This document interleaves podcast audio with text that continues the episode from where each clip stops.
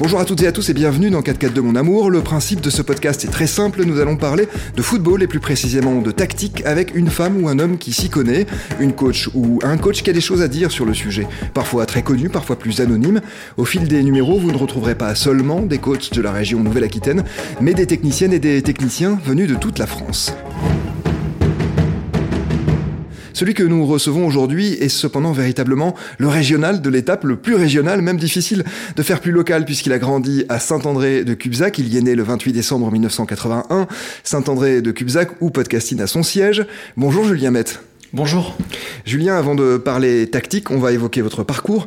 Vous avez entraîné en France, vous avez été le sélectionneur de Djibouti et vous êtes aujourd'hui le coach de l'association sportive auto Doyo au Congo. Alors Julien, une question traditionnelle en ouverture de cette interview. Quand on vous dit tactique, à quoi vous pensez? Qu'est-ce que c'est pour vous la tactique dans le foot?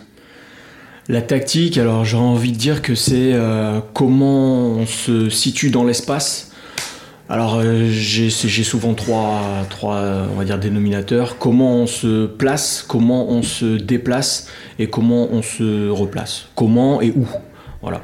Pour ça, vous vous appuyez sur euh, une formation. Euh, quelle est justement votre formation préférée? Ben, En fait, ça, ça, a évolué, puisque bon, dans, durant mon parcours, j'ai eu 13 ans les équipes de jeunes, donc ici dans la région bordelaise.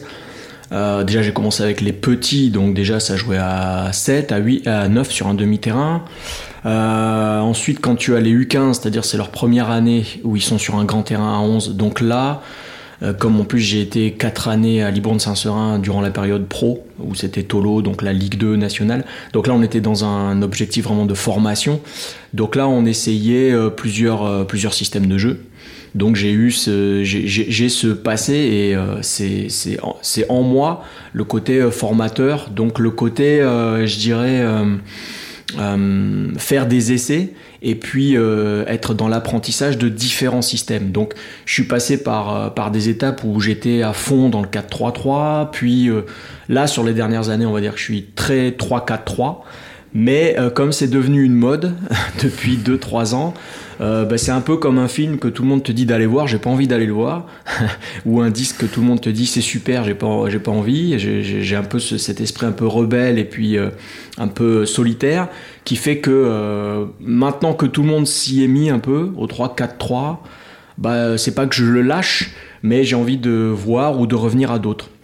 Donc euh, là, si je veux être concret, depuis le début de la saison qui a commencé fin août avec euh, Auto, je pense qu'on a fait six euh, différents systèmes de jeu. Voilà. Donc chacun a son avantage. Je resterai quand même persuadé que le 4-4-2 à plat, c'est le plus rationnel. Aujourd'hui, on l'utilise beaucoup pour l'aspect défensif surtout depuis, euh, depuis ce que Simeone en a fait avec euh, l'Atlético. Euh, à la base, l'émergence du 4-4-2 à place, c'est surtout pour les, les, connexions offensives avec Arrigo Sacchi. en France, c'est Gourcuff qui, qui, en a fait vraiment son, son système et qui nous l'a vanté de belle manière pour l'aspect offensif. Et c'est vrai que là, on voit beaucoup d'équipes, même quand elles jouent pas offensivement en 4-4-2, c'est-à-dire qu'elles peuvent jouer en 4-3-3 ou en 3-4-3, mais elles se replacent défensivement en 4-4-2. Donc c'est vrai que le 4-4-2, euh, pour, euh, pour l'occupation de l'espace euh, d'une manière rationnelle, c'est le système pour moi qui, qui, me semble être le meilleur. Maintenant, c'est aussi très complexe parce qu'on est aucun joueur ne peut se situer euh, sans faire attention à l'autre. C'est-à-dire que ça marche par couple, euh, la, paire de défenseurs centraux, la paire de milieux axiaux, et le plus difficile pour moi, la paire des, deux attaquants. Euh, aucun ne peut, ne peut se positionner, se placer, se situer ou se déplacer sans avoir un coup d'œil sur l'autre. Parce que si, par exemple, bah, les, deux attaquants font le même appel, bah, c'est quasiment foutu. Si l'un couvre intérieur et l'autre ne couvre pas euh, bah c'est foutu aussi. Donc ça fait que c'est un, système qui est complexe et qui demande des joueurs très euh, collectifs et euh, pas centrés sur eux-mêmes. Voilà. Mais j'ai pas vraiment une préférence quoi. Et puis j'aime bien le fait de, s'adapter à ces joueurs. je pense que c'est une qualité primordiale pour les entraîneurs. Ce système, donc le 4-4-2, on comprend qu'il a votre préférence pour le côté rationnel d'occupation de l'espace. Est-ce qu'il l'a aussi parce que finalement c'est le système le plus intégré par une majorité de joueurs? Je pense notamment en France. C'est vrai que c'est un peu le système traditionnel. C'est la raison d'ailleurs pour laquelle ce podcast s'appelle 4-4-2 Mon Amour. Vous avez le sentiment que ça demande moins d'efforts d'adaptation aux joueurs et donc de, de compréhension de ce que vous voulez, que c'est moins difficile aussi à mettre en place pour cette raison? Ben je, je, sais pas en fait. Je, je suis pas sûr de ça parce que pour avoir commencé les formations à peu près en 2000, alors j'ai commencé à entraîner en 2002, donc dès l'année 2003, j'ai déjà passé une formation, euh, même si c'était euh, les, les, premiers niveaux euh, fédéraux. Mais j'ai vu les, les, tendances évoluer. Au début, donc 2007-8, c'était 4-2-3-1 à fond. Donc on peut dire que c'est c'est un dérivé du 4-4-2 en fait. Euh, c'est un dérivé du 4-4-2 parce que tu as quand même ce couple de milieux axiaux, ce couple de défenseurs centraux. Et après, c'est ton couple d'attaquants, comment tu le fais évoluer? Donc ils peuvent, euh, quand tu as le ballon, en avoir un qui décroche, et donc ça devient un 4-2-3-1. Mais on voit beaucoup de 4-2-3-1 qui, qui sont des 4-4-2 défensivement. On en revient à ce que je disais tout à l'heure. Euh, donc au début, les années 2007-8, en plus c'est ce que Domenech faisait en équipe de France, et souvent ça vient de là, euh, c'était, il avait la tendance au 4-2-3-1. Puis ensuite, euh, ça a évolué vers le 4-3-3. Alors là, c'est simple, hein, c'est avec, euh, c'est les années 2008, 9, 10, parce que c'est le Barça et c'est l'Espagne et c'est Guardiola. Euh, et après, ben moi je suis parti de France en 2014-15, euh, donc je peux pas trop te dire, mais euh, comme comme je te dis là, la, la, défense à 3, même dans les dans les sections sportives, dans les dans les centres régionaux et les centres de formation, c'est devenu euh, voilà, c'est devenu un, un, schéma un schéma de jeu qui peut même être dans certains clubs le schéma préférentiel en tout cas la formation euh, préférentielle du club. Donc euh, je, ne suis pas sûr que le 4-4-2 soit euh, le schéma le plus appris, le plus... Je pense pas. Je pense que en formation, comme je te disais, puisque c'est ce qui m'a ce qui m'a fait, surtout en préfaux, je pense qu'ils essayent plusieurs systèmes de jeu et c'est ce qui fait la force des joueurs français. On le voit à la manière dont on s'exporte et là on a eu cette grande on a eu ce, questionnement et ce débat suite à la Coupe du Monde où en fait on se dit euh, bon bah on a énormément d'absents. Euh, de Mike Maignan à Benzema plus ou moins voulu mais on a énormément d'absents. Pogba Kanté etc bon. Et malgré tous ces absents punaise on trouve quand même un, vivier incroyable. Et donc de là découle le débat, mais comment ça se fait qu'on a un tel vivier? Parce qu'il y a des pays qui ont plus de population que nous, euh, il y a des pays qui sont, on va dire, plus foot que nous dans la culture. Euh, et, bon, ben voilà, en, en, nombre de joueurs présents dans les, les, compétitions comme la Ligue des Champions, dans le top 5, etc., on est incroyable, quoi. Donc pourquoi? Et je pense qu'une des raisons, c'est justement parce que dans la formation euh, française, on est très euh, généraliste et on forme des joueurs euh, adaptables et modulable dans plein de systèmes de jeu et euh, dans plein de styles de jeu. Voilà. Et, après, bah, le contre-coup de ça, c'est que quand on arrive en équipe de France, difficile d'avoir une patte et un style français en fait. Euh, voilà. Donc je, je pense pas que le 4-4-2 soit, peut-être que ça l'est, mais moi en tout cas je, je ne peux pas m'avancer à ça. Je, je, pense que sur les dernières années quand même le 4-3-3 était, était le, plus, le plus enseigné et de, de ce que je voyais, de ce que j'entendais, des relations que j'ai avec mes amis qui sont éducateurs ou coachs en France, c'était le 4-3-3 quand même le plus le plus enseigné. Et là, comme je te disais, depuis 2-3 ans, les systèmes à 3 derrière, donc 3-4-3, 3-5-2, euh, c'est devenu euh, presque une obligation de les enseigner en centre de formation. Voilà. Mmh. Maintenant, pour revenir au 4-4-2, même si, comme je t'ai dit au départ, pour moi, c'est le plus beau système, le plus rationnel, celui qui occupe le mieux l'espace, c'est quand même un des systèmes que j'ai le moins utilisé moi personnellement, et ça reste une forme de, de petite frustration, on va dire, parce que bah, faut les joueurs pourquoi et notamment la paire d'attaquants euh, voilà. Et là, en ce moment, euh, sur les derniers matchs avec Otto, on est sur une série de 8 victoires d'affilée, donc on fait une très belle série. Et on a trouvé un bon équilibre là sur les 4-5 derniers matchs avec une paire de 2 devant. Mmh. Mais c'est un 3-5-2. 3-4. Il y a un 10 et il y a deux, euh, deux attaquants. Ce qui est plus un 3-4-1-2 qu'un vrai 4-4-2. Parce que euh, ben là, j'ai trouvé ma paire d'attaquants, mais j'ai pas c'est vrai latéraux d'une défense à 4 parce qu'il te faut ça aussi dans une euh, dans, dans un 4-4-2 ouais. et comme on a maintenant ce nouveau profil avec je dirais avec Cristiano et Messi on vient de passer 10 ans sur les, les, les faux ailiers ou en tout cas l'attaquant buteur il partait du côté pour aller dans l'axe alors que sur les 30 dernières années, c'était, c'était forcément un joueur axial, ton meilleur buteur, on va dire. Mm-hmm. Soit un 9, soit un, je vais dire, euh, je sais pas, un Platini, quoi, un faux neuf. Hmm. Donc là, on vient de, vivre les années Ronaldo Messi. Et là, depuis quelques années, on est sur les, bah, ce qu'on appelle les pistons. Je n'aime pas, trop ce terme, mais euh, c'est des latéraux, quoi. Hein. Euh, et donc, on a ces profils de joueurs qui ne sont ni des milieux, ni des ailiers, ni non plus des latéraux d'une défense à 4, comme on avait avec, à Bordeaux avec Trémoulinas et Mariano à la grande, la grande époque de nos deux latéraux offensifs.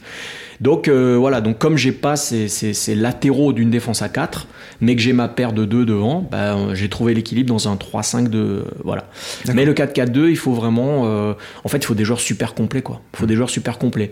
Et quand je dis latéral d'une ligne à 4, ça veut dire que c'est un latéral qui est allez, aussi fort défensivement qu'offensivement.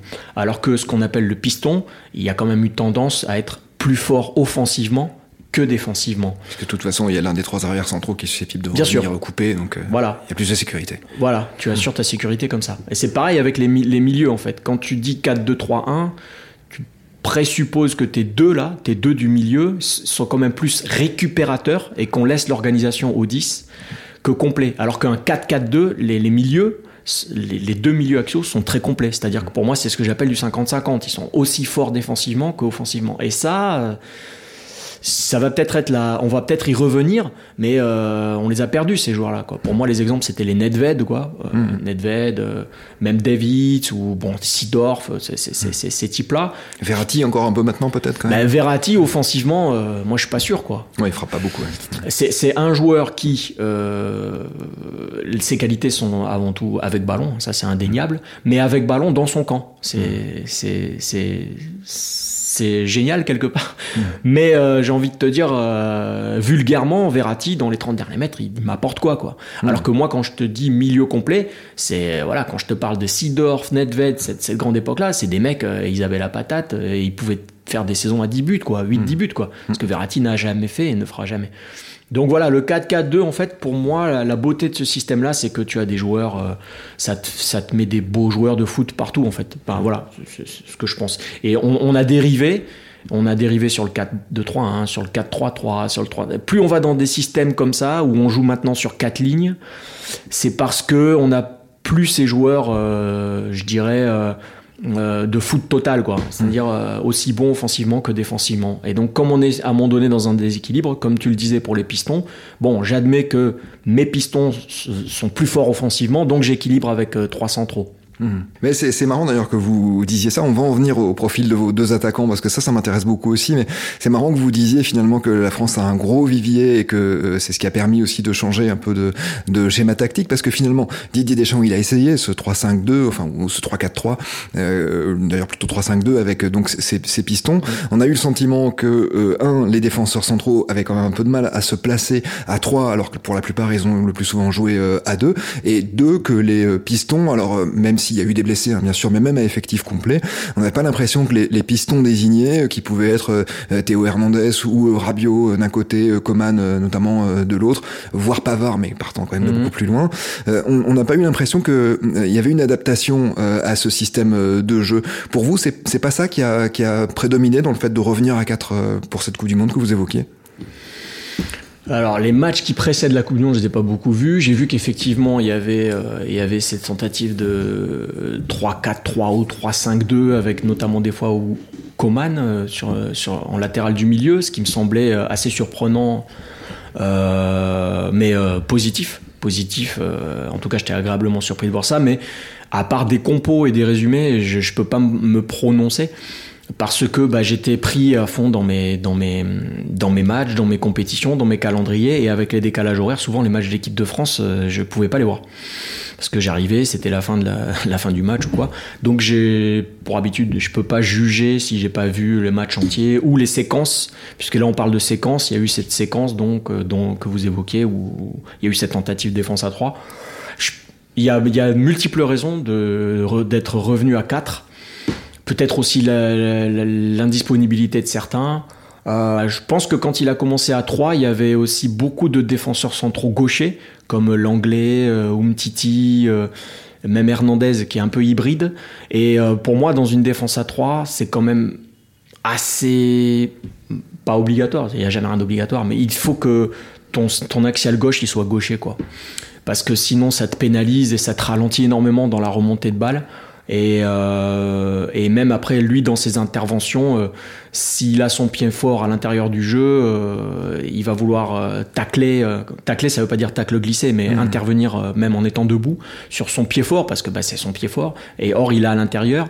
Or, euh, voilà, faire des fautes à l'intérieur du jeu, c'est plus grave que euh, sur le côté. Donc, euh, je pense aussi que c'est la méforme de défenseurs centraux gauchers qui, qui, qui a amené aussi, peut-être, à, à, à, ne plus être à trois centraux, mais à deux. Voilà. Et après, bah oui, les types de, de latéraux, je pense que c'est plus ouais, sur, la, sur la ligne arrière. Le, le- le gros problème étant sur le poste de piston droit, on va dire, puisque Coman, c'est dans l'esprit de Deschamps trop offensif pour jouer là. Pavard n'est pas n'a pas semblé vraiment euh, trop à son aise. Et après, il reste pas grand chose. on va aller à Jonathan Klaus. Et là, je pense que pour Deschamps, l'inexpérience de Klaus ne le rassurait pas. Moi, je l'interprète comme ça. Après, pour le milieu de terrain et pour la ligne avant, il y a les joueurs pour jouer dans ce système-là. Mais s'il est repassé, de toute façon, quand tu, quand tu passes d'une défense à, de 3 à 4 ou de 4 à 3, c'est parce que tu as un, un sous-effectif ou un sureffectif ou forme ou méforme de la ligne arrière. C'est pas par rapport à tes avants ou quoi que tu changes. Moi, la première fois que je l'ai fait, c'était avec des U17 à Vinadornan ici.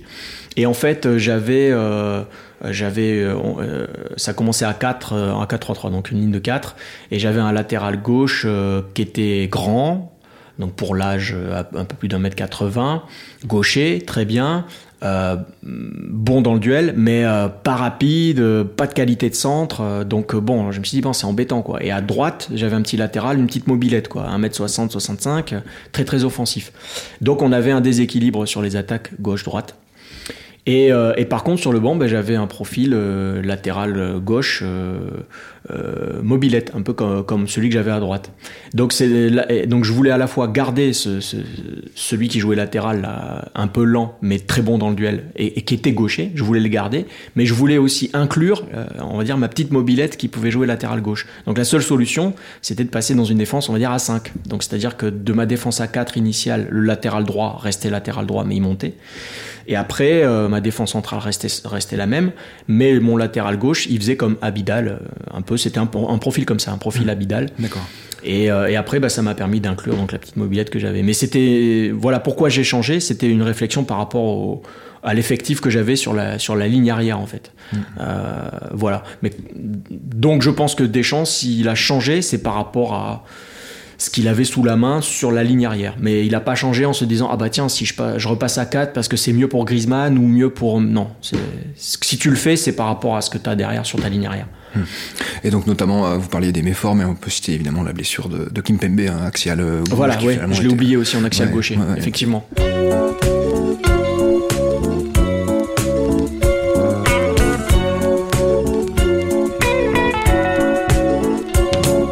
Je suis un employé modèle à la banque universelle. À travers mon IGFON, je donne des sous à des milliers de personnes. Amoureux de Betty qui travaille à la cantine.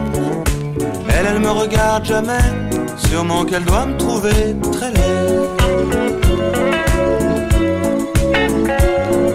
Je suis un employé timide dans la rue des pyramides.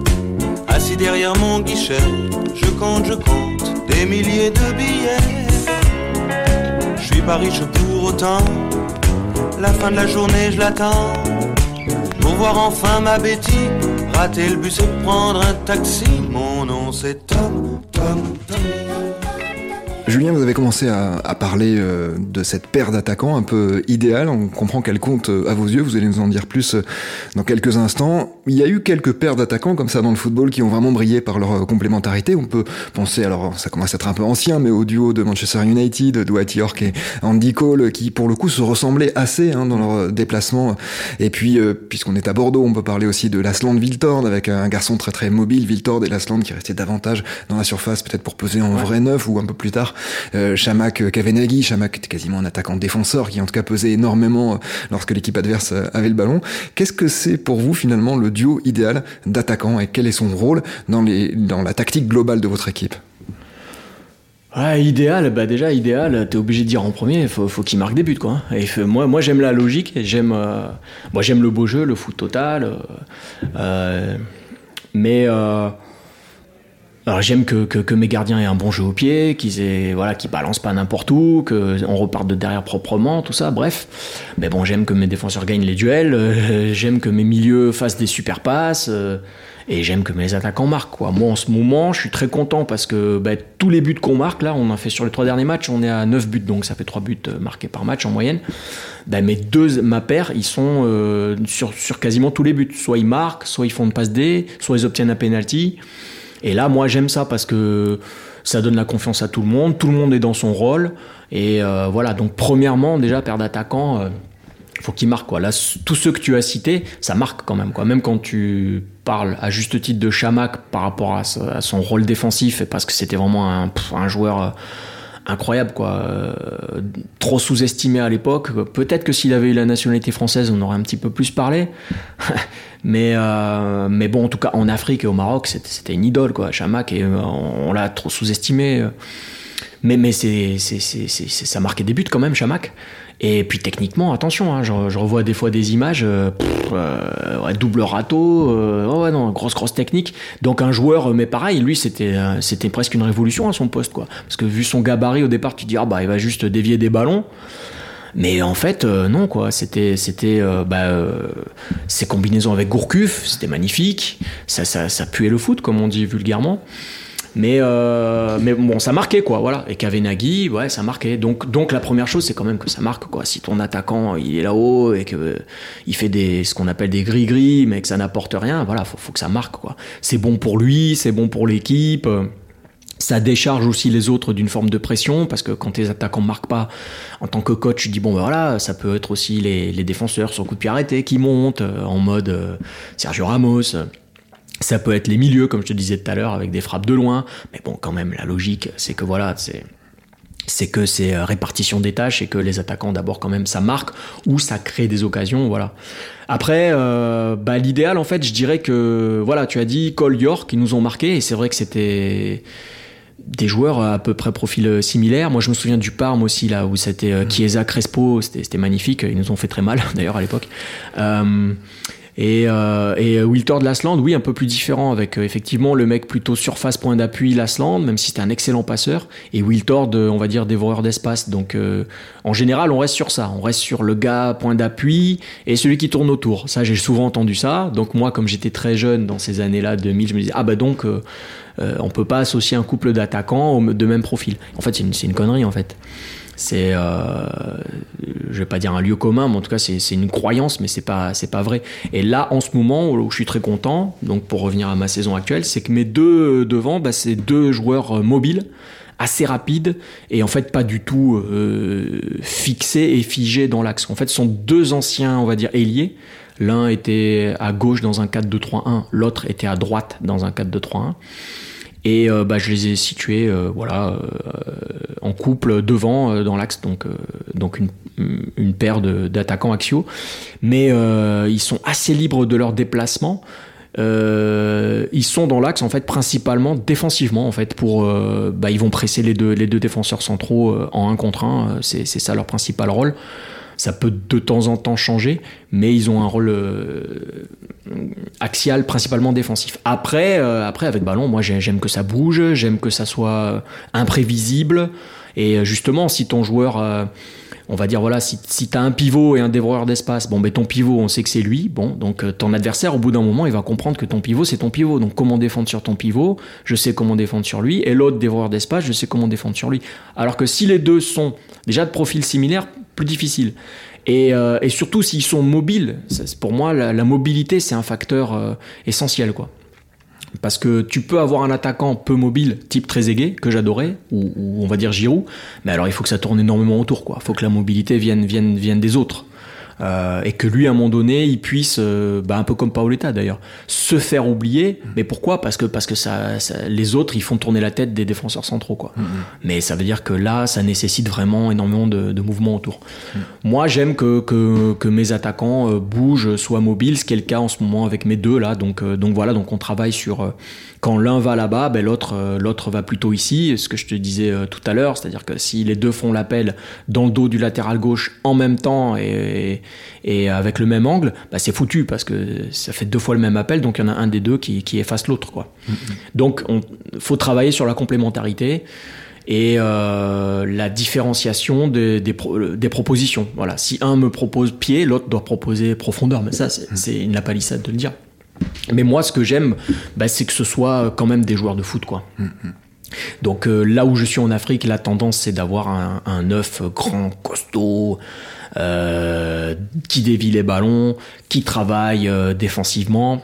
Et voilà quoi. Euh, donc on est en Afrique principalement sur les 4-3-3 et les 4-2-3-1, mais avec un profil pointe d'un mec qui se suffit à lui-même, j'ai envie de te dire.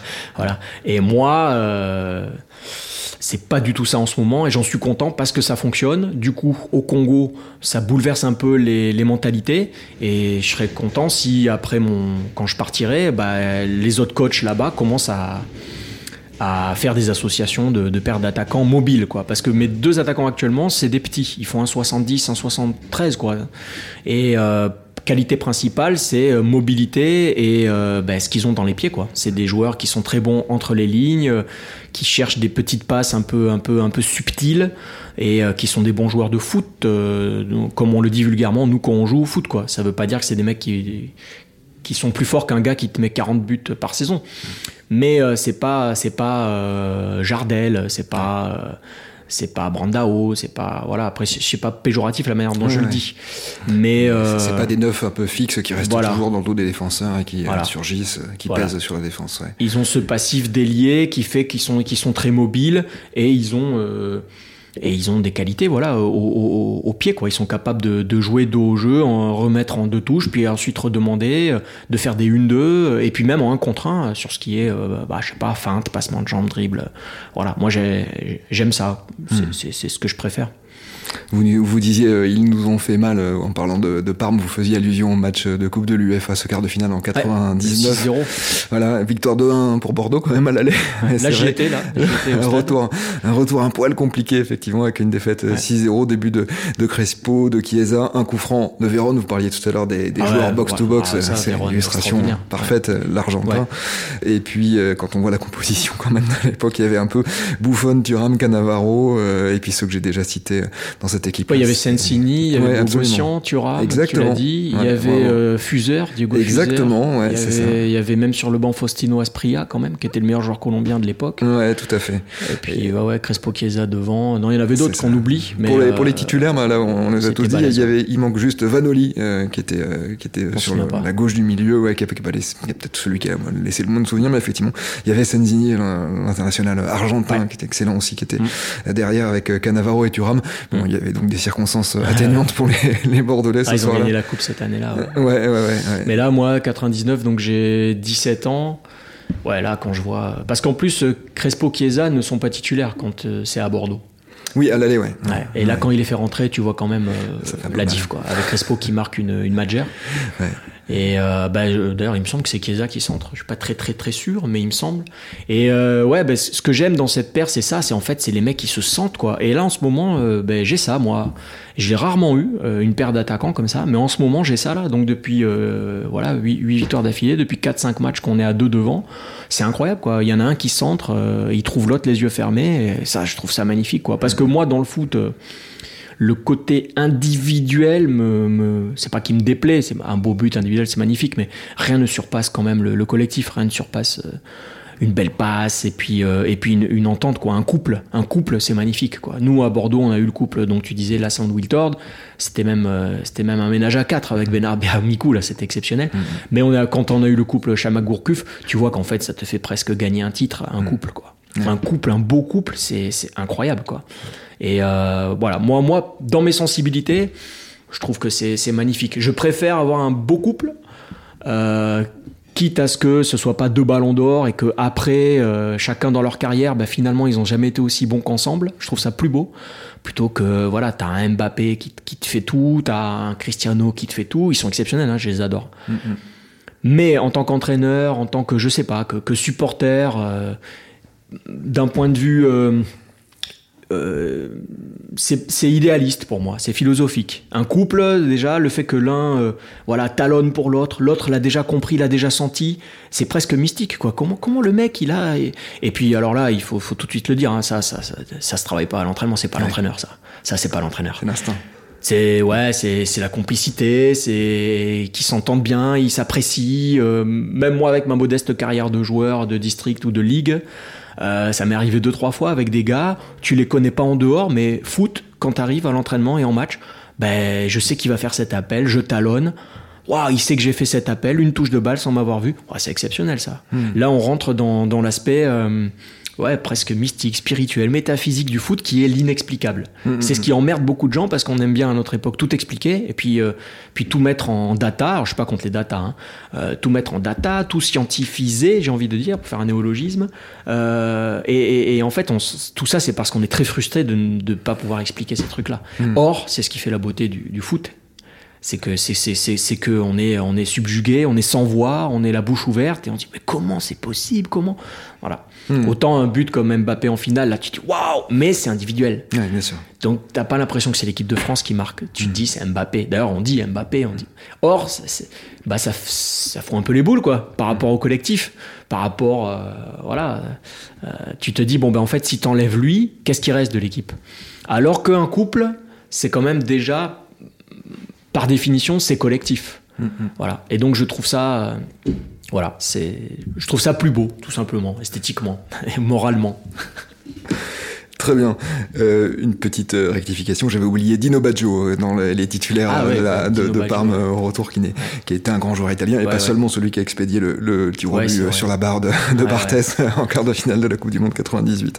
Un mot, Julien, vous avez dit quelque chose qui m'a beaucoup intéressé tout à l'heure, c'est au sujet de Gourcuff, Chamac. vous avez dit finalement ces deux joueurs-là, ils ont jamais été aussi bons qu'ensemble. Mm. Et ce qui m'a toujours frappé, moi, sur cette équipe de Bordeaux, donc notamment celle de 2009, hein, championne de, France, ce qui m'a toujours frappé, c'est que si on prend joueur par joueur, il n'y a pas un joueur, ni d'ailleurs l'entraîneur, euh, qui est vraiment fait beaucoup mieux ensuite dans sa carrière. Il y a des joueurs qui sont plus ou moins euh, maintenus. On peut penser à Souleymane Diawara, qui a été euh, champion de France également avec Marseille la saison suivante. il y a des joueurs qui sont partis dans des grands clubs. On parlait de Chamac qui est parti à Arsenal. Mais il n'y a jamais vraiment un de ces garçons-là qui a fait beaucoup mieux que lors de son passage à Bordeaux. On a presque l'impression qu'à Bordeaux, Blanc et le staff, évidemment Jean-Louis Gasset et tous les autres, avaient réussi à créer des conditions pour que l'ensemble des joueurs soient presque à 120, 130% de leur potentiel. C'est un avis que vous partagez. Quel regard vous vous portez? Vous êtes supporter des Girondins de Bordeaux, vous connaissez bien cette équipe. Quel regard vous portez là-dessus? Je connais bien le club. Après, sur les dernières années, l'équipe, euh, j'ai un peu lâché. Ils ont tout fait pour aussi. Hein.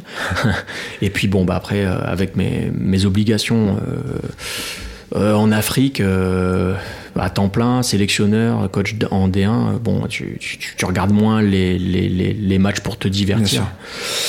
Euh, mais euh, ouais, ouais. Ben, de toute façon, c'est même pas une opinion. On est obligé de, on est devant le fait accompli. On regarde effectivement, comme vous l'avez dit, les carrières de chacun. Et, euh, J'étais en train de réfléchir quand, quand tu énumérais. Euh, Trémoulinas peut-être, qui a découvert l'équipe de France après Séville. Mais bon, ça se discute quand même. Ça se discute quand même. Mais bon, si on veut faire un, si on veut faire un raccourci, oui, même Chamac qui va à Arsenal, bah en fait, il n'a jamais été aussi bon que là voilà puis bon bah après le, le, diamant Gourcuff c'est celui qui représente le plus euh, tout ça quoi bah, les conditions ont été créées euh, aussi j'irais même plus haut que le staff euh, certainement aussi même c'est pas certainement c'est sûr par le club par par trio par voilà, pour ceux qui connaissent un peu Trio, ben, je pense que sa personnalité, son mode de management, ça collait très bien à ce staff. Euh, puisqu'il faisait beaucoup confiance à son staff. Hein. Moi, je me souviens de sa grande phrase un directeur sportif, ça sert à rien. Donc, ça veut dire que ça donne des largesses euh, à l'entraîneur. Et je pense que Blanc, dans sa manière de fonctionner, c'est-à-dire manager à l'anglaise, comme on dit, c'est-à-dire qu'il prend pas les entraînements, il laisse ça agacer. Donc, en fait, chacun avait quand même une latitude permise par la confiance. Donc, quand tu es coach, tu sais qu'au-dessus de toi, ton président te fait confiance. Donc, tu as, as des prérogatives plus larges que les coachs dans d'autres clubs. Et donc de cette confiance euh, bah, naît aussi euh, l'envie de, transmettre, de donner, et puis, puis une, je dirais une bonne humeur hein, tous les jours. tu sens pas une forme de pression ou de, ou de compte à rendre.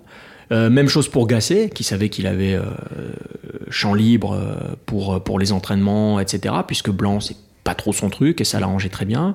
Et puis après, les joueurs aussi, les joueurs très libres aussi. Je savais aussi comment ça se passait un peu en interne, où il y avait des joueurs qui savaient se prendre en main, pas besoin de faire la police, même sur les petits systèmes d'amende qu'ils avaient entre eux, c'était très bon enfant, tout ça. Donc en fait, tout ça, c'était un climat extrêmement favorable. Et donc, j'ai envie de dire que les planètes étaient alignées, et donc que c'était un climat qui correspondait parfaitement à tous ces joueurs-là. Et puis l'équipe, elle était bien, bien faite en fait, parce que Bordeaux, c'est le joueur, euh, le joueur type de Bordeaux, c'est le numéro 10. Bordeaux, c'est le club des numéros 10. On les a tous eus à part Platini. Je dirais français, voire francophone, euh, les Enzo Schifo, euh, les, les Vercruis, évidemment Giresse, Tigana, c'était un 8, mais quand même, euh, c'est aujourd'hui, ce serait un 10. Euh, Zidane, Mikou, Benarbia, José Touré, Ferreri, bon, c'est exceptionnel, quoi. Bordeaux, Gourcuff, c'est le club des numéros 10. Euh, donc pourquoi? Bah, Ça colle un peu comme, comme Paris, c'est le joueur, voilà, l'esthète, le prince, le, le Daleb, le, le, le Suzik, le voilà, parce que la sociologie de la ville fait que on est on est on est une ville on va dire un peu aristo-bourgeoise et que euh, nous notre notion du beau elle se fait elle se elle se définit par euh, par l'esthète quoi. Nous c'est pas euh, salir le short ou mouiller le maillot. Voilà. D'ailleurs, il y a des livres, hein, il y a des très bons livres là-dedans. J'ai plus les auteurs, mais comme j'ai fait sociologie et notamment j'avais un cours de sociologie du sport, ça m'a vraiment ouvert là-dessus. Euh, nous à Bordeaux, et on l'a vu, hein, moi j'étais abonné euh, à peu près 10 ans. Euh, en, tribune, voilà, la, population bordelaise, elle se lève pour un beau geste, mais elle va pas se lever pour un tacle. Or, il y a, a d'autres sociologies, à Lens, à Marseille, droit au but, voilà, c'est pas la même chose que bon. Donc, donc on a, on, a tendance toujours à avoir ce, ce, beau joueur, voilà, le beau joueur, il y en a quasiment toujours eu à Bordeaux, mais, mais il ne peut s'exprimer que s'il a à côté de lui, et c'est là où souvent on fait l'erreur, euh, il faut qu'il ait à côté de lui, il faut qu'il ait des soldats. quoi. Hmm. Et donc là, cette année-là, on les avait, avec euh, notamment, euh, notamment Diarra et, hmm. qui permettaient en fait de soulager les, les Fernando, les Wendell, les Gourcuff, c'est-à-dire les esthètes. Et ça n'a pas toujours été le cas. Et souvent, euh, ben, enfin non, c'est pas souvent, mais si tu regardes euh, Giresse, bah, il y avait quand même René Girard à côté, Gernot Rohr, donc c'était pas les enfants pas spécialement des poètes. Voilà.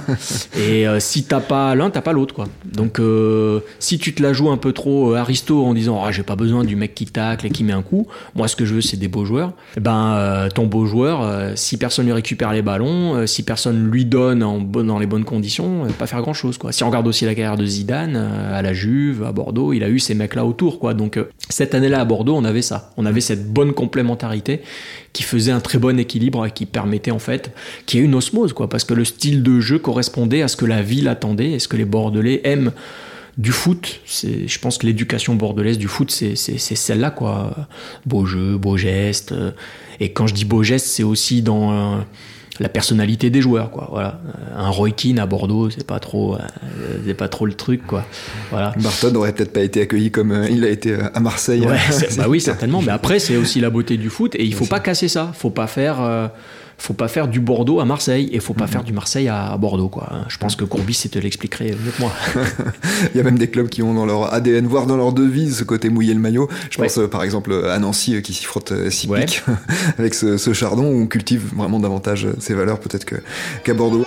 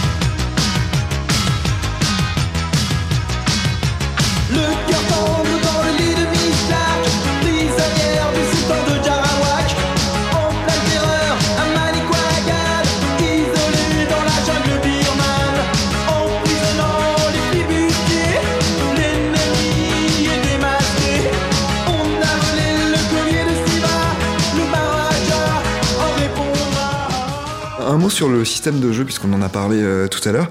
Euh, il y a parfois des circonstances où beaucoup d'entraîneurs changent de, de système parce qu'ils prennent un but et qu'ils vont passer à trois attaquants, par exemple, au Mm. lieu de deux, euh, ou qu'au contraire, il faut préserver un résultat, on passe à cinq derrière ou au milieu, etc. Est-ce que ça d'abord vous le faites? Et d'autre part, est-ce que euh, vous essayez parfois de changer de système de jeu au sein même d'un match sans forcément que les circonstances euh, vous y amènent? C'est-à-dire que, comme on l'a vu faire euh, euh, euh, de la part de certains entraîneurs au plus haut niveau, évidemment Guardiola notamment, mais aussi euh, Tuchel ou euh, Emery qu'on peut citer, mais euh, justement où on va passer sur quasiment une même phase de jeu, de quatre défenseurs à trois défenseurs, ce qui désoriente pas mal l'adversaire, mais qui demande quand même aussi beaucoup de culture tactique de la, de la part des joueurs. Est-ce que ça c'est quelque chose que vous essayez de mettre en place? Ouais, ouais. Moi, euh, j'appelle ça la modulation, en fait. C'est-à-dire que tu pars sur un système de. Maintenant, les systèmes, c'est juste des points de repère, en fait. Euh, mais tu peux partir sur un 4-4-2 euh, parce que ça rassure les joueurs de savoir que ah il y a l'étiquette 4-4-2. Mais en vérité, par rapport à leur profil, euh, par rapport au, schéma et au circuit que tu mets en place, t'es es quasiment jamais en 4-4-2 dans le match. Je prends cet exemple-là, mais ça peut être pour un 4-3-3 ou n'importe lequel. Donc il y a voilà moi ce que j'appelle la modulation, c'est-à-dire effectivement, comme tu le dis, changer de système de jeu dans le même match. En fait, on complique les choses parce que ça veut seulement dire euh, bouger. Ça veut seulement dire bouger, aller là où il y a l'espace et insister là où tu as des des, euh, des supériorités ou des avantages. Voilà. Donc tes avantages, ça peut être une supériorité numérique parce que par exemple sur sur ce côté-là, l'ailier chez eux ne revient pas, donc tu vas facilement faire des 2 contre 1 ou des 3 contre 2 vu que forcément comme il tarde à revenir, tu vas avoir un avantage numérique. Mais l'avantage, ça peut être aussi l'avantage euh, euh, au basket, on dit avantage de taille, hein, mais euh, l'avantage, euh, l'avantage de talent. Donc, bah, l'avantage de talent, c'est sur ton côté gauche, t'as Mbappé, et ben, ben oui, et là il faut jouer là parce que là en 1 contre 1, c'est comme si t'étais à 2 contre 1. Euh, et donc, il, il faut, faut être logique, pragmatique, et faut, faut, faut que tu joues sur tes forces, quoi. Donc, euh, souvent t'as un côté plus fort que l'autre, euh, ou des fois c'est ton axe. Donc, euh, donc, euh, selon aussi les forces et faiblesses de l'adversaire, oui, c'est obligatoire euh, de, de, de, moduler. Alors, la modulation, elle peut se faire euh, hum, dans le même match, d'un match à l'autre, par rapport à l'adversaire, par rapport à tes forces en présence. hein. C'est souvent aussi c'est tes absences qui font que tu, tu dois changer. Parce que si tu restes figé dans tel système, or, ceux avec qui tu avais commencé dans ce système-là sont pas tous euh, disponibles, et que sur le banc, ceux qui vont devenir titulaires euh, sont pas au mieux dans ce système, bah tu vas devoir changer parce que toi, l'entraîneur, il faut que tu trouves les, les meilleures solutions pour euh, mettre tes joueurs dans les meilleures conditions possibles. Donc si ça passe par changer de système, faut pas que tu dises ah bah ouais moi euh, c'est pas mon système préférentiel ou je l'ai pas travaillé. Non, c'est une faute. En tant qu'entraîneur, tu dois connaître tous les systèmes, ses avantages et inconvénients. Même si tu as des préférences et hum, je dirais des sensibilités, mais tu dois, euh, par rapport à tes joueurs et à ton président dont tu es l'employé, tu te dois d'apporter ces, solutions-là. Donc il y a une modulation ouais, dans le même match. Les raisons, ça peut être euh, effectivement un score à, aller, un résultat à aller chercher, un score à garder. Alors bah souvent, euh, souvent, mais c'est pas forcément ce que je fais moi. Souvent, euh, faut marquer, donc on rajoute un attaquant. Bon, forcément la meilleure des choses parce que si tu rajoutes sur la ligne d'en haut, ça veut dire que t'enlèves en bas ou au milieu. Or, peut-être que tu vas avoir besoin d'une supériorité derrière ou au milieu pour remonter les ballons. Donc ça dépend en fait, euh, mais c'est pas forcément en ajoutant un attaquant tu vas marquer. De même, de même, euh, là récemment, on était à, on menait 2-0, je sors mes deux d'avant, je mets mes deux attaquants, je fais du poste pour poste, l'adversaire revient à 2-1 sur un coup franc. Bon, donc, euh, donc euh, il, il entendra jamais cette émission. Donc je dirais, mon président me dit, euh, ah, tu, es chiant coach, tu, veux toujours attaquer. Là, on est à 2-0, il faut verrouiller. Et je dis, mais pourquoi? On peut, maintenir la dynamique parce qu'on dominait largement. hein. On maintient la dynamique parce que si je, si je casse la dynamique en enlevant ma paire d'attaquants en passant plus qu'à 1, j'envoie aussi un signal à mes joueurs. Et le signal, euh, inst- instinctivement, euh, inconsciemment, les joueurs vont dire Ah, plus que 1 devant égale, euh, on prend plus de risques. En gros, hein, mais ça peut forcément dire ça, mais le cerveau reptilien va réfléchir comme ça. Donc moi, c'était Les gars, on continue. Parce que aussi, je connais mon groupe et puis culture africaine. Si tu regardes les résultats, ne serait-ce que de mon championnat, 80% des résultats, c'est match nul ou un but d'avance. Il y a très rarement deux buts d'écart, trois buts d'écart. Alors nous, on a eu une victoire à 4-0, c'est la seule de l'année, quoi. De tout le championnat. Donc ça veut dire que quand il y a une équipe qui mène, c'est fini. Elle ferme le jeu, elle, elle va dans l'anti-jeu, c'est horrible quoi. Et donc j'essaie moi de faire changer les mentalités. Donc, et donc comme lui il pensait que on prend un but après ce changement que j'ai fait, c'est la conséquence. J'ai dit, non, président, c'est un coup franc, donc n'importe qui peut faire une faute, même en 4-3-3, mais c'est pas une conséquence de système de jeu. Voilà. Par contre, moi, je garde mes deux attaquants pour continuer à presser haut et donc à défendre haut. Et, donc, du coup, ça rester dans le camp adverse, quoi. Donc, c'est aussi une manière de, de, bah, perturber l'adversaire et puis de rester, voilà. Donc, euh, euh, et puis de, voilà, de garder le schéma de jeu que l'on a. Euh, notre manière de conserver le ballon nécessite d'avoir deux, gars devant et trois joueurs interlignes, c'est-à-dire entre la ligne des arrières et la ligne des milieux. Voilà, nos circuits sont comme ça. Si je bouleverse ça, notre possession va être moins bonne. Et moi, je suis assez d'accord avec Guardiola et Cruyff. Quand j'ai le ballon, l'adversaire l'a pas quoi. Donc euh, la possession, c'est il y a une possession qui est un peu chiante, c'est vrai, à regarder en tant que spectateur, mais qui en tant qu'entraîneur te rassure énormément. Parce que quand le ballon circule comme tu veux dans les pieds de tes joueurs, qui sont très sécurisants, tu sais que là, tu es à l'aise. Tu vas pas avoir d'occasion et tu es tranquille pour 2-3 minutes. Quoi. Et quand tu es entraîneur, quand tu as le cœur qui bat à 800, 2-3 minutes, c'est toute une vie. Donc c'est confortable. Donc, Vous voilà. pas pris ce deuxième but? Non, on n'a pas non. gagné deux. Très bien. Euh, vous avez euh, été sélectionneur de Djibouti, vous entraînez maintenant euh, au Congo, au Brazzaville. vous avez appris quoi de ces différentes expériences et notamment tactiquement? Vous nous parliez tout à l'heure un peu de, de l'appréhension tactique qu'il y avait dans ce championnat. Qu'est-ce que vous en retenez? Ouais, bah déjà, moi, c'est l'Afrique, c'est, c'est, l'Afrique qui m'a donné ma chance avec les seniors, parce que j'ai fait 13 ans ici en, en France, des bons clubs, hein, Libon de Saint-Seurin, Vinave d'Ornon, une année à Blanquefort aussi. Euh, et euh, on a rarement on m'a rarement donné ma chance, euh, par exemple sur les équipes 17 ans nationaux, 19 ans nationaux, alors que moi je, me sentais prêt, je voulais. Les joueurs aussi voulaient, mais on demande jamais l'avis des joueurs. mais j'étais pas dans les trucs. en plus là, on est en plein dedans avec tout ce qui se passe dans la FFF. Donc dans le, clanisme, le, le, comment dirais-je, euh, cirer les pompes de la bonne personne pour avoir un poste, moi ça n'a jamais été mon truc. Donc du coup, à un moment donné, je pars et je quitte aussi pour ça, parce que j'ai envie de découvrir, voilà, j'ai fait de l'âge de 20 ans à 33 ans avec les, jeunes, puis dans la région bordelaise, à part les Girondins, il n'y a pas de, club pro. J'ai eu la chance de connaître Libourne quand ils y ont été. Là maintenant, il y a Pau, mais c'est très rare quoi. Donc quand tu es dans le sud-ouest, euh, connaître le niveau pro euh, et le haut niveau, faut presque faire une croix dessus. Donc je suis parti aussi pour ça, parce que l'Afrique m'a donné euh, ma chance en première division. Et moi, je n'ai pas du tout un regard un peu euh, paternaliste ou condescendant. Une première division d'un pays comme le Congo, bah, c'est beau, euh, vous pouvez faire des matchs à 5 à 10 000 personnes pour les derbies, hein, pas tous les matchs. Mm-hmm. Et puis ça reste le plus haut niveau d'un pays. Donc, donc voilà, j'ai des joueurs qui sont passés entre mes mains, qui sont partis ensuite en Europe. Il y en a un là qui a, été, qui a gagné la Ligue des Champions avec le Wydad Casablanca l'an dernier, Guy Menza. Donc, euh, donc voilà, moi l'Afrique, ça, m'a permis de mettre en place mes idées avec les seniors. Hmm. Parce que 13 ans avec les jeunes, c'est un laboratoire, donc j'ai tenté beaucoup de choses, des exercices, des jeux, j'en ai foiré, j'en ai réussi des bons que j'ai conservés, des systèmes de jeu, des associations de joueurs, des profils. Euh, voilà, donc euh, clairement euh, des joueurs qui étaient des ailiers ou des numéros 10, euh, les essayer en numéro 6, euh, les faux pieds, différents profils de numéro 9. le, on va dire le pivot, le, le, numéro 9 faux 10, faux 9 pardon, qui est un ancien 10, le numéro 9 dévoreur d'espace, tout ça. Et ça m'a enrichi. Donc moi, tous les jeunes que je que j'ai eu, je les remercie tous parce que ça, ensemble, eux et moi, on a appris. Donc l'Afrique, ça m'a permis après de valider, parce que là, c'est les seniors. Donc là, on n'est plus dans, les essais. Surtout que là-bas, on n'est pas très patient avec les coachs. Euh, donc euh, moi, ce que ça m'a appris, premièrement, déjà, c'était de valider beaucoup d'idées que j'avais.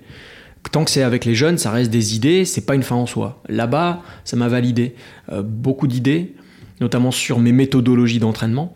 Et après, pour revenir vraiment sur la tactique,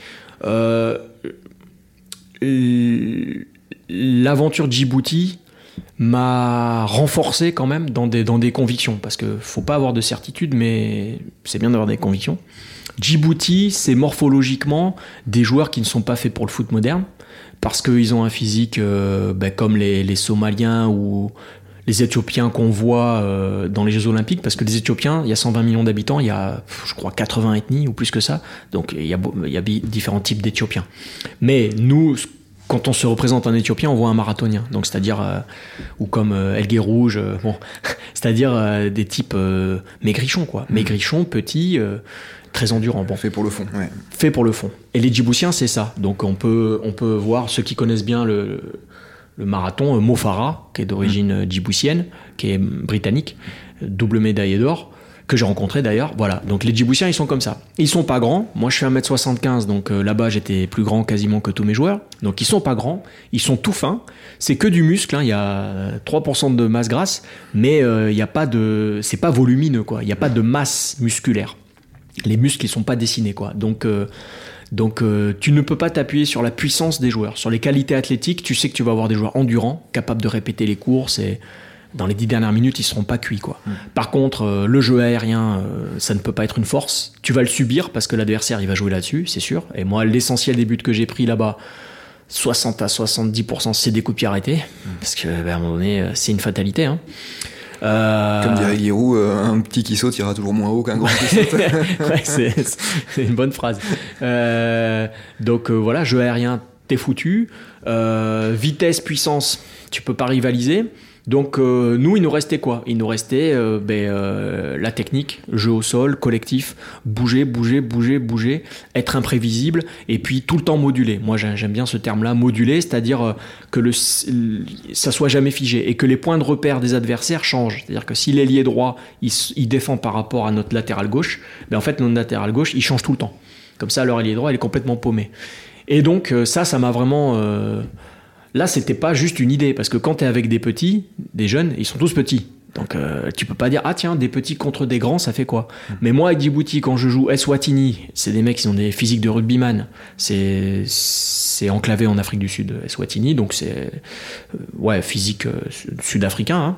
Hein. la Gambie, donc c'est enclavé dans le Sénégal. Donc là, bon, on voit, hein, on imagine très bien que morphologiquement, c'est pas pareil. Hein. Il y avait des joueurs de 1m98-95, la Gambie, masse musculaire énorme. Euh, même quand on a joué le Liban, c'était des beaux bébés aussi, hein, tous à 1m80-85. Ben, quand tu arrives à faire tourner des équipes comme ça, euh, moi, ça m'a vraiment conforté dans l'idée que, ah ouais, ok, la technique collective surpasse quand même euh, ben, les individualités, quoi. Et que, ok, ils ont peut-être un mec super rapide ou ils ont peut-être un mec de 2 mètres, mais notre force collective, quand même, elle, est plus forte. Après, ça m'a conforté dans quoi aussi? Ça m'a conforté aussi que euh, tu beau avoir les meilleures idées du monde et la meilleure méthodologie du monde, à un moment donné, la vérité, c'est qu'il te faut un ou deux talents quand même. Et à Djibouti, j'avais une énorme équipe collectivement, c'était du beau football à regarder. Euh, objectivement, c'était du beau football à regarder. Il y a des matchs sur YouTube, c'est surprenant. On regarde les matchs de Djibouti avec le smile, avec le sourire, parce que tu te dis, waouh, ce qu'ils arrivent à faire alors que c'était 220e hein, au classement FIFA. Avec moi, on est monté à la 180e, je crois, ou 182e. Mais bon, c'est, tu te dis, bah, ils sont pas faits pour le foot, quoi. Que ce soit les, donc morphologie, le niveau du championnat local, parce qu'ils jouent tous là-bas. Hein. Hmm. Donc le championnat local, c'est catastrophique. Euh, les installations, le climat, ce qui fait 50 degrés toute la journée, donc ça n'aide pas. Hein. Euh, donc c'est très très très très dur. quoi. Mais on a réussi voilà, à titiller euh, ben, la Gambie, qui fait quart de finale de la Cannes. Donc c'est énorme pour un pays comme Djibouti. Et donc quand tu regardes ces, ces matchs-là, tu le regardes avec un œil amoureux, comme quand tu regardes les petits en Coupe de France qui malmènent les gros. Voilà. Mm, donc là, ça m'a conforté sur le fait qu'un petit, il n'est pas obligé de rester derrière et de jouer euh, le bloc bas et les contres. Quoi. Il n'est pas obligé. Il peut avoir des résultats en jouant dans le camp adverse, que ce soit avec le ballon, mais aussi défensivement. Voilà. Ce qu'on a réussi à faire, parce que sur mes trois années à Djibouti, deux ans et demi parce qu'il y a le Covid, on fait... Euh, 5 victoires, 5 matchs nuls, 10 défaites. Donc ça fait 10 résultats positifs. Il hmm. Voilà. Faut savoir que Djibouti, avant que j'arrive, c'est une victoire en 18 ans. Donc ça, voilà, ça situe. donc du coup, les Djiboutiens là-bas, euh, bah, pour eux, voilà, euh, ils ont vécu les plus belles années sportives de, leur, de leur vie, quoi. Hmm, hmm. Donc euh, et, en jouant comment? En jouant comme ça, offensif, audace, technique. alors que je regardais les matchs d'avant, que j'arrive, ce que faisaient les coachs, bah c'était euh, on reste tous derrière quoi, dans nos 30 mètres. Et en fait, fatalement, tu finis par. Euh, alors ils me disaient ah on tenait hein, jusqu'à la jusqu'à la mi-temps, jusqu'à la. Oui, mais après tu finis par craquer parce que les adversaires, tu joues, euh, ils ont joué qui? Togo, Tunisie, RDC. À un moment donné, t'as un Wabi Kazri qui te met un coup franc et à partir du moment où tu concèdes l'ouverture du score, c'est fini après parce que toi t'as plus rien comme motivation. T'as plus la tête, donc t'as plus les jambes. Et par contre, l'adversaire, ça y est, commence à dérouler. Mm. Et là, t'en prends 6. Alors, les Djiboutiens de la DTN, quand j'arrivais, ils me disaient oh, Je comprends pas, on, tenait bien hein, jusqu'à telle euh, minute, quoi. Je dis Bah oui, mais en fait. Moi, je suis passé de la philosophie, de la théorie, parce que c'est bien beau. Quand j'étais en France, euh, on discute, on passe les diplômes, blablabla, on, on regarde la télé, on a, on a tous une grande gueule, hein, faut le dire. On a, tous des, des coronesses quand on joue à Football Manager ou quand on parle. Ou à... Moi, je joue pas à la PlayStation, mais ceux qui jouent à FIFA. Mais après, quand ça devient ton métier, que tu es exposé médiatiquement, que tu dois rendre des comptes à un ministre, à un président de Fédé, à des fans, parce que, euh, bon, euh, moi, euh, les fans, ils me croisaient dans la rue, quoi, et puis ils pouvaient trouver où j'habite ou quoi. Là, c'est qui maintient ses idéaux? Et c'est ça, moi, qui m'intéresse chez un entraîneur. C'est, tu les écoutes tous, ils font tous pressing haut et jeu de possession. Tu regardes leurs équipes, c'est pas ça. Mm. Et surtout, quand ça va mal, c'est plus du tout ça. Hmm. Et pour moi, c'est ça qui est important. C'est-à-dire, euh, ta valeur, c'est ce que tu prouves euh, en, dans une période de difficulté. Quoi. Voilà. Or, nous, tu peux regarder tous nos matchs, excepté l'Algérie, parce que l'Algérie, au moment où on les joue, ils sont imprenables. Ils sont sur 27 matchs d'affilée sans défaite. C'est en septembre. Euh, et puis, on est à 10 au bout de 20 minutes. Donc là, on est cuit. Hein. On est cuit. Donc on prend une double peine, un penalty plus expulsion. Mais si tu regardes les 20 premières minutes, on n'est pas du tout ridicule. Quoi. Hmm. Voilà. on s'en serait pris une quand même, je pense. Hmm. Euh, mais excepté ce match-là, qui est une parenthèse, tous nos matchs, euh, voilà, on joue tous de la même façon. Euh, des fois, on s'en prend 3, des fois, on s'en prend 4. Des fois, on gagne, des fois, on fait match nul. Mais voilà, quoi, on a joué avec audace. même des matchs où on est mené 2-3-0 à la 80e, on continue d'aller presser haut. Donc, on est resté sur nos idéaux. Et voilà, ça m'a conforté tactiquement euh, sur, ces aspects-là, c'est-à-dire rester quand même dans ses convictions et sur le fait que mes idées, je vais pas dire que c'est les bonnes, mais je veux dire, elles étaient applicables, voilà, et à haut niveau avec des seniors et même avec une équipe inférieure. Après Congo c'est un peu différent parce que là les qualités athlétiques tu les as. Moi là j'ai des joueurs, euh, notamment euh, la paire d'attaquants que j'ai devant, ça va vite quoi. Et à, Djibouti j'avais pas des joueurs avec cette vitesse là, donc je peux jouer sur la profondeur. Mmh la palette tactique, elle est plus large à Djibouti, euh, au Congo, pardon. Là, récemment, on a marqué euh, sur une récupération basse. Récupération basse, passe profonde, donc une transition, donc on va dire une contre-attaque, quoi. Mm. À Djibouti, c'était impossible parce que j'avais aucun attaquant capable de prendre la, défense adverse de vitesse. Donc, tous nos buts à Djibouti, j'ai la stat hein, chez moi, on, on marque il euh, n'y a que deux buts qu'on marque en dehors de la surface ah sur euh, je sais pas sur une vingtaine. Tous nos buts ils étaient entre les 5,50 et le point de pénalty. Ça veut dire que euh, quand tu es Djibouti pour marquer, faut que tu amènes tes joueurs dans euh, la surface, mais dans les 10 derniers mètres, même pas mhm. les 16 derniers, dans les 10 derniers mètres. Comment tu fais mhm. Soit tu envoies des longs ballons, mais c'est voué à, l'échec, euh, ben, soit tu les remontes euh, au sol, quoi. Et c'était la seule manière de faire. Donc, bah, des fois, à la fin, ça s'est terminé que j'ai bah, été viré parce que on a eu des mauvais résultats, mais parce que après, tu joues Burkina Faso qui fait demi-finale de la Cannes, tu joues Algérie, tu joues des équipes qui sont beaucoup trop fortes. 150 places d'écart FIFA, c'est infaisable, quoi. Voilà.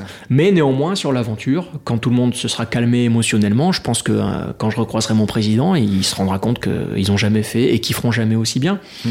Mais voilà, là, c'était un idéal. Congo, on peut être plus pragmatique. Et euh, mon équipe, là, euh, elle vise le titre. Elle est quintuple championne du Congo. donc on vise aussi la Coupe, la Ligue des champions d'Afrique. On a joué le premier tour, là, on s'est fait éliminer. Mais euh, là, euh, j'ai une plus grande variété. Donc, comme euh, je disais au début, je crois qu'on a fait six systèmes de jeu différents depuis que on est là. L'absence de tel ou tel joueur ne me cause pas trop de soucis. Je sais que je peux varier. Si euh, devant c'est pas euh, performant, je peux tourner. Donc, ce que j'adore avec mon équipe là, c'est que je suis dépendant d'aucun joueur. Mm-hmm. D'aucun joueur. D'ailleurs, ma paire d'attaquants maintenant n'était pas la paire titulaire au début d'année. Et donc ça, même dans le management, c'est génial parce qu'il n'y a personne qui peut réclamer du temps de jeu ou quoi que ce soit. Voilà. Et euh, là, l'essentiel au Congo, sur l'aspect tactique, je dirais que c'est plus l'aspect technico-tactique. Parce qu'en termes de système de jeu, En Afrique subsaharienne, tout le monde joue en 4-2-3-1 ou 4-3-3. Donc là déjà c'est clair. Donc déjà, arriver à gagner et montrer qu'une paire de deux, une paire, c'est idiot ce que je veux dire, enfin une paire d'attaquants, c'est possible. Déjà, je sais que à la DTN du Congo, le président de la Fédé, l'autre jour, il m'en a parlé, les autres coachs, ils disent Ah, on peut jouer à deux devant. Premièrement, déjà, c'est une forme de victoire philosophique. Et la deuxième, moi je m'en souviens très bien parce que je suis au Congo depuis l'année 2015, j'ai fait deux ans, puis après je suis parti, puis je suis revenu. On m'avait dit là-bas à l'époque, euh, parce qu'on avait Pierre Lechantre comme sélectionneur, il jouait à trois derrière. Alors la Fédé, le président me disait Dis à Pierre qu'on peut pas jouer à trois derrière au Congo. J'ai dit Mais pourquoi? Vous, vous, diminuez vous-même. Et là, cette année, donc là, on est à ton 3-5-2, tout le monde voit que ça fonctionne. Parce qu'on est largement premier, on est la meilleure attaque, on a 8 victoires sur 10, enfin bref. Donc je sais que ils se disent ah hein, on peut jouer à 3 derrière. Donc à la fois on peut jouer à 3 derrière et à la fois on peut jouer à 2 devant. Donc rien qu'avec ce système-là, je sais que je gagne quasiment deux batailles euh, idéologiques et que ça va. Je sais que là dans les matchs, dans les matchs à venir, euh, ça va bouger parce qu'ils ont vu qu'on jouait comme ça. Déjà le dernier match là euh, que je citais là, le 2-0 où on, on, finalement gagne 2-1. L'adversaire était en 4-4 de losange. J'ai jamais vu un losange au Congo. Mm -hmm. Donc il y a une adaptation par rapport à ce qu'on est en train de faire. Et du coup, ça crée une forme d'émulation et de réflexion. Mm -hmm. Ça, ça, ça c'est intéressant. Voilà. Mais après, tactiquement, euh, au Congo, l'essentiel, c'est quoi? C'est que là-bas, eux, ils sont sur l'individualité. C'est-à-dire, soit c'est ton neuf, soit c'est tes ailiers, parce que soit ils vont vite, soit c'est des dribbleurs c'est eux qui, qui, qui, qui, te font marquer. Mais c'est pas le collectif. Il n'y a pas une culture de la passe. Là-bas, il faut sauter. Et moi, euh, je suis en train de. Depuis que j'y suis, j'ai mis ça en place. Euh, parce que j'avais commencé avec une équipe qui était très mal classée là-bas en 2015, 16, 17. J'étais dans une équipe qui, était dernière du classement quand je suis arrivé. Et on jouait, euh, voilà, un jeu, ben, comme on dit moderne, quoi, repartir de derrière, créer des situations et des déséquilibres par les passes. Voilà. Et donc, euh, comme je te disais avec euh, Djibouti, cette équipe était dernière, on est remonté jusqu'à la septième place avec moi. Bon. Donc du coup, là, je leur ai montré que on est dernier, mais on peut jouer quand même. Mmh. C'est pas, euh, on attend derrière et on balance. Mais c'était une équipe qui jouait le maintien. Bon, maintenant, mmh. l'idée, c'est de montrer que le jeu de passe, le jeu de passe courte au sol et multiplier des passes pour créer des déséquilibres, euh, ben, ça peut aussi gagner gagner un titre quoi. C'est ça le, le, le, challenge. Moi j'aimerais que les mentalités changent un peu parce qu'ils sont beaucoup trop sur l'individu. Il faut prendre cet attaquant il va nous faire gagner bah euh, non pas forcément et puis si tu l'as pas tu fais comment? Et euh, on ne valorise pas le milieu de terrain au Congo, mmh. Braza. L'autre Congo, je connais moins, mais le Congo, c'est à peu près pareil. Mais Congo, Braza, on valorise pas le milieu. Mmh. Moi, je me bats pour des joueurs de petits gabarits, mais qui ont, qui ont une technique de passe exceptionnelle, quoi. Mmh. Mais là-bas, eux, c'est presque, ouais, c'est de la littérature, quoi. L'important, c'est aller vite, dribbler, marquer. Oui, mais comment tu l'amènes là-bas, le ballon? Voilà. Donc, euh, je suis toujours en train de me battre pour ces profils de joueurs-là. Donc, c'est oui, c'est aussi de la tactique, mais c'est plus euh, la sensibilité en fait, foot mmh. qu'ils ont. Tu vois Donc on n'est ouais. pas trop sur des systèmes. Euh, là, on est en train d'ouvrir ça, mais euh, c'est plutôt voilà comment on joue au foot, quoi. Clairement.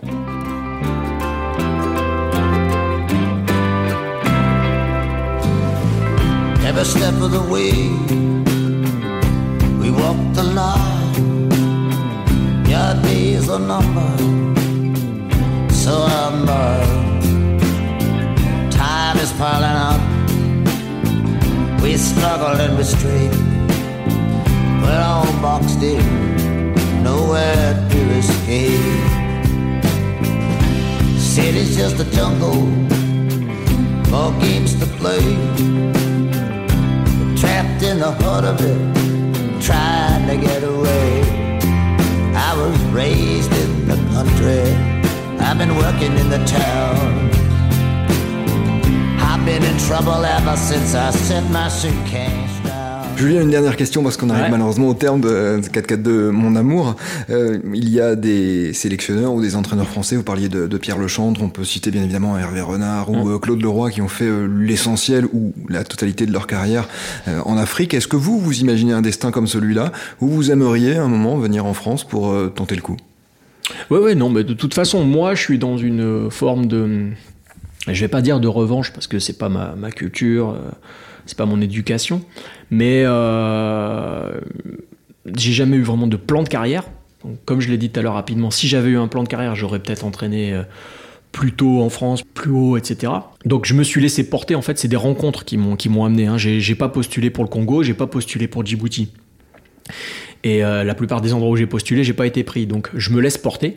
On vient vers moi, j'y vais. Je suis, plutôt aventurier et fonceur. Tant que voilà, c'est dans un rôle qui me convient et que euh, ça me permet de, m'enrichir. Donc pour répondre euh, clairement, oui, moi, revenir en France, c'est un objectif. Après, il faut que je me mette à jour des diplômes parce que vivant à l'étranger, je peux pas, pas passer diplôme pro en France. Il faut être en France pour passer diplôme pro.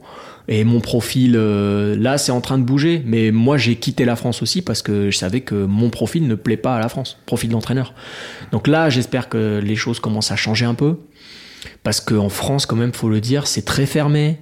Euh, c'est ce qu'on appelle le sérail. Alors moi, j'ai aucun problème avec, les avec le fait que les anciens joueurs pros deviennent entraîneurs.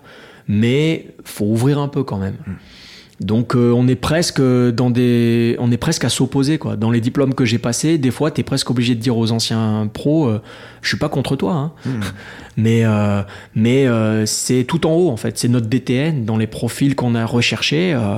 ben moi j'étais pas dans le truc quoi. Donc j'ai dit bon c'est bon, je, je, vais tenter ma chance et partir. Voilà. Hmm. Donc revenir, moi je vois plus l'Europe. Hmm. Voilà. La France, euh, oui, la France, ok, bien sûr. Euh, j'ai déjà été sondé par rapport à ça. Des clubs de national, mhm. j'ai été sondé. Et des agents sont carrément venus me voir. Voilà. Mais là, actuellement, national, je ne peux pas par rapport à l'absence de diplôme pro. D'accord. Voilà. Et il n'y a plus le prête-nom comme avant. Avant, tu mettais ton adjoint. Bon, pour Ricardo, par exemple, à Bordeaux. Voilà.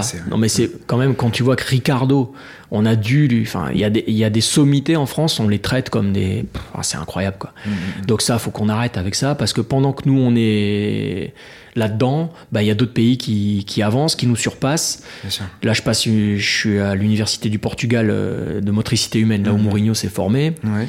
Euh, Portugal, c'est incroyable, quoi. Ils en ont rien à faire de ton passé de joueur, quoi. Eux, mm-hmm. c'est comment tu travailles, tes, tes, tes, méthodes, comment tu penses le football, quoi. Mm-hmm. Voilà. Euh, et, ton management quoi. Donc c'est-à-dire en fait ils sont sur des critères d'entraîneur, ils te jugent pas sur euh, voilà. Ou comme Arrigo Sacchi dont on a parlé avait dit euh, fallait pas être un cheval pour devenir jockey. J'ai cité lors du dernier épisode avec Jean-Marc Furlan cette eh ben eh ben que j'aime beaucoup. Ouais. Ben bien sûr voilà. Mais on a tellement d'exemples de, que, ça, m'étonne. Et là en ce moment avec Reims tu as Will Steele qui casse un peu les, codes, mais il est pas français si tu remarques, il est belge et d'origine parce que j'ai déjà parlé, sa maman est écossaise. Donc c'est d'autres cultures quoi. Donc moi moi, je, veux bien revenir. Demain, on me fait revenir. Il euh, n'y a pas de problème. C'est mon pays. J'aime la France. Je suis patriote. Il n'y a aucun souci, quoi. En plus, j'ai un staff euh, qui est prêt euh, à me suivre. J'ai un, staff complet. On est, on est pro. Pas de problème. Mais il y a ce, voilà, cette, cette fermeture d'esprit par rapport au diplôme pro qui fait que je pourrais même pas être, comment dirais-je, avoir comme en Belgique, on te donne trois mois sans hmm. le diplôme, quoi. Voilà. Et, ton club ne paye pas d'amende, quoi. En France, c'est 25 000 euros le match, quoi. Donc bon, c'est voilà, Cruyff, il a fait toute sa carrière sans diplôme, donc faut arrêter aussi à un moment donné. Là, on est sur des certitudes, mais on n'est on n'est pas dans la vérité. Donc ça fait partie. Tu as oublié, mais bon, je t'en veux pas. Sébastien De Sabre, hein, hmm. qui est passé par l'Afrique, pour moi, c'est un bon exemple. Parce que lui, il quitte la France euh, milieu amateur, comme moi. Il fait plusieurs clubs. Et il fait une sélection, l'Ouganda. Et après, il revient à Niort. Donc euh, voilà, ce, type de carrière, c'est-à-dire revenir en France en disant euh, alors vous me respectez maintenant, mhm. c'est ça me motive, ouais. Ça, ça me motive bien sûr. Mais je pense que j'ai encore euh, voilà deux trois deux trois belles choses à faire en Afrique et, je pense, sans vouloir être pessimiste, que je, passerai par d'autres pays européens avant de revenir en France. Par mhm. rapport à cette tolérance là dont, dont, je te parle, voilà. Et moi. J'aime bien découvrir d'autres d'autres pays, d'autres trucs, mais bon, après le, le summum, c'est de revenir entraîner les Girondins. Ça, ça reste. Euh, ah oui, ça, c'est un, objectif de vie, évidemment. Mmh, mmh. Un tout petit mot, parce que vous avez fait allusion à votre expérience récente au Portugal. Vous avez, je crois, notamment rencontré Ruben Amorim, qui est euh, l'un des espoirs hein, au Portugal. Enfin, plus qu'un espoir aujourd'hui, bien sûr, mais l'un des entraîneurs les plus prometteurs, en tout cas. Ancien euh, milieu de terrain de grand talent, d'ailleurs, notamment du Benfica. International, Qu'est-ce que vous en retenez de ces échanges, notamment tactiquement? Eh ben moi ça m'a en fait voilà je remercie le ciel parce que bon déjà c'est un génie euh, il est euh, d'une simplicité incroyable. Il est plus jeune que moi, ça m'a fait bizarre parce que je crois qu'il a 37-38, je crois qu'il a deux, ans moins que moi. Et euh, en fait, ça m'a conforté dans beaucoup de choses parce qu'on a passé une matinée avec lui. Il nous a présenté un microcycle. Donc un microcycle, en fait, c'est c'est une période entre deux matchs. Donc comment tu organises Euh, on dit pas une semaine d'entraînement parce que maintenant, surtout quand tu joues la Ligue des Champions, euh, Mm. donc c'est une période, un microcycle. Donc lui nous a présenté son microcycle où ils avaient eu quatre matchs, deux matchs de Ligue des Champions, Tottenham, Francfort et deux matchs de championnat. Ils ont gagné les quatre. Et donc il nous a expliqué ce qu'ils avaient fait tous les jours et tout, tout, tout. tout.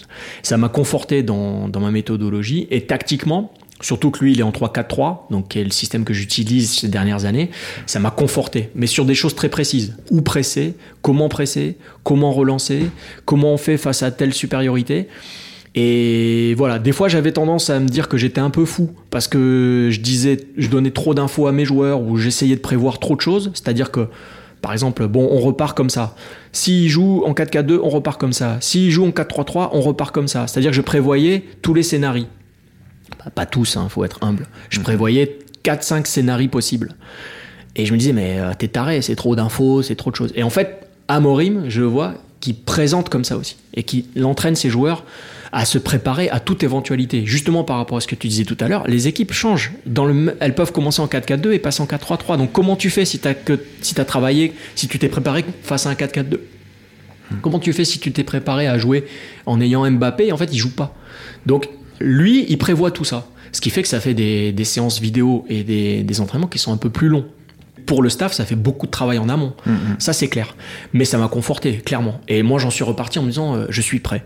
Avant ça, j'avais toujours le petit truc de me dire, ah, milieu pro, j'ai pas connu quand même en tant que ni joueur, ni adjoint. Ouais. Euh, donc, euh, waouh. Et là, là, je suis ressorti, mais super content, quoi. Là, je me suis dit, ah, ok. Et puis, on a vu un entraînement. Il a fait deux jeux que je fais moi-même, qui sont pas dans des bouquins, hein, mais euh, par rapport au thème, euh, je, je fais ces jeux-là depuis longtemps. Il m'a dit ouais moi quand je bosse sur la profondeur j'aime faire ce jeu. Je dis putain mais c'est le même jeu que moi. du coup euh, il y avait une petite voix qui me disait bon ben c'est bon t'es prêt Julien t'es prêt. Voilà. Et puis on a eu une- un bon feeling tous les deux. Du coup, j'ai senti quand même qu'il y, avait un- il y avait un respect de sa part. Surtout, en plus, il m'a dit, t'as une grosse expérience. Et donc, ça m'a donné, en fait, le Portugal, que ce soit lui, mais aussi les cours à la fac que je prends là-bas, avec les, les intervenants qu'on a, parce qu'on a des gars qui, qui sont du Benfica, de Barcelone, on a du lourd. hein. Ça m'a donné la confiance que, je finirai sur cette note négative, que les formations en France m'ont pas donné, quoi. Les formations en France, elles m'ont démoli, psychologiquement. Elles m'ont fait déprimer, elles m'ont rendu vraiment... euh, je croyais que j'étais une merde, quoi. Et par contre, le Portugal m'a totalement valorisé parce que mon profil universitaire, tout ça, jeune, machin, chercheur, enfin, en tout cas, quelqu'un qui, qui cherche, eux, ils adorent ça, voilà. Alors qu'en France, c'est, euh, c'était, j'espère que ça a changé, mais c'était euh, totalement dénigré, quoi. Hmm. Ruben Amorim, j'ai oublié de le préciser, qui brille euh, sous le- avec le Sporting Portugal, après avoir euh, été très bon aussi avec Braga, et puis dont on imagine demain qu'il sera amené à aller dans des... Et qui avait été acheté 10 prestigieux. millions d'euros Ouais. ouais, par le Sporting, euh, alors qu'il avait entraîné Braga que 3 mois. Il a eu une ascension phénoménale. Un grand entraîneur, sans doute de, de- de demain. Merci beaucoup, Julien Metz, merci à vous. d'avoir été euh, notre invité. On vous souhaite beaucoup de bonnes choses et puis d'abord d'être champion dès cette saison avec les idées que vous prônez, euh, donc à un niveau encore euh, supérieur que ce que vous avez euh, connu euh, par le, le passé. C'est la fin de cet euh, épisode de 442 Mon Amour, un podcast proposé par Podcasting. Réalisation Olivier Duval, production Jérémy Berrier, coordination éditoriale et musicale Gabriel Taïeb. À très bientôt avec Podcasting, bien sûr.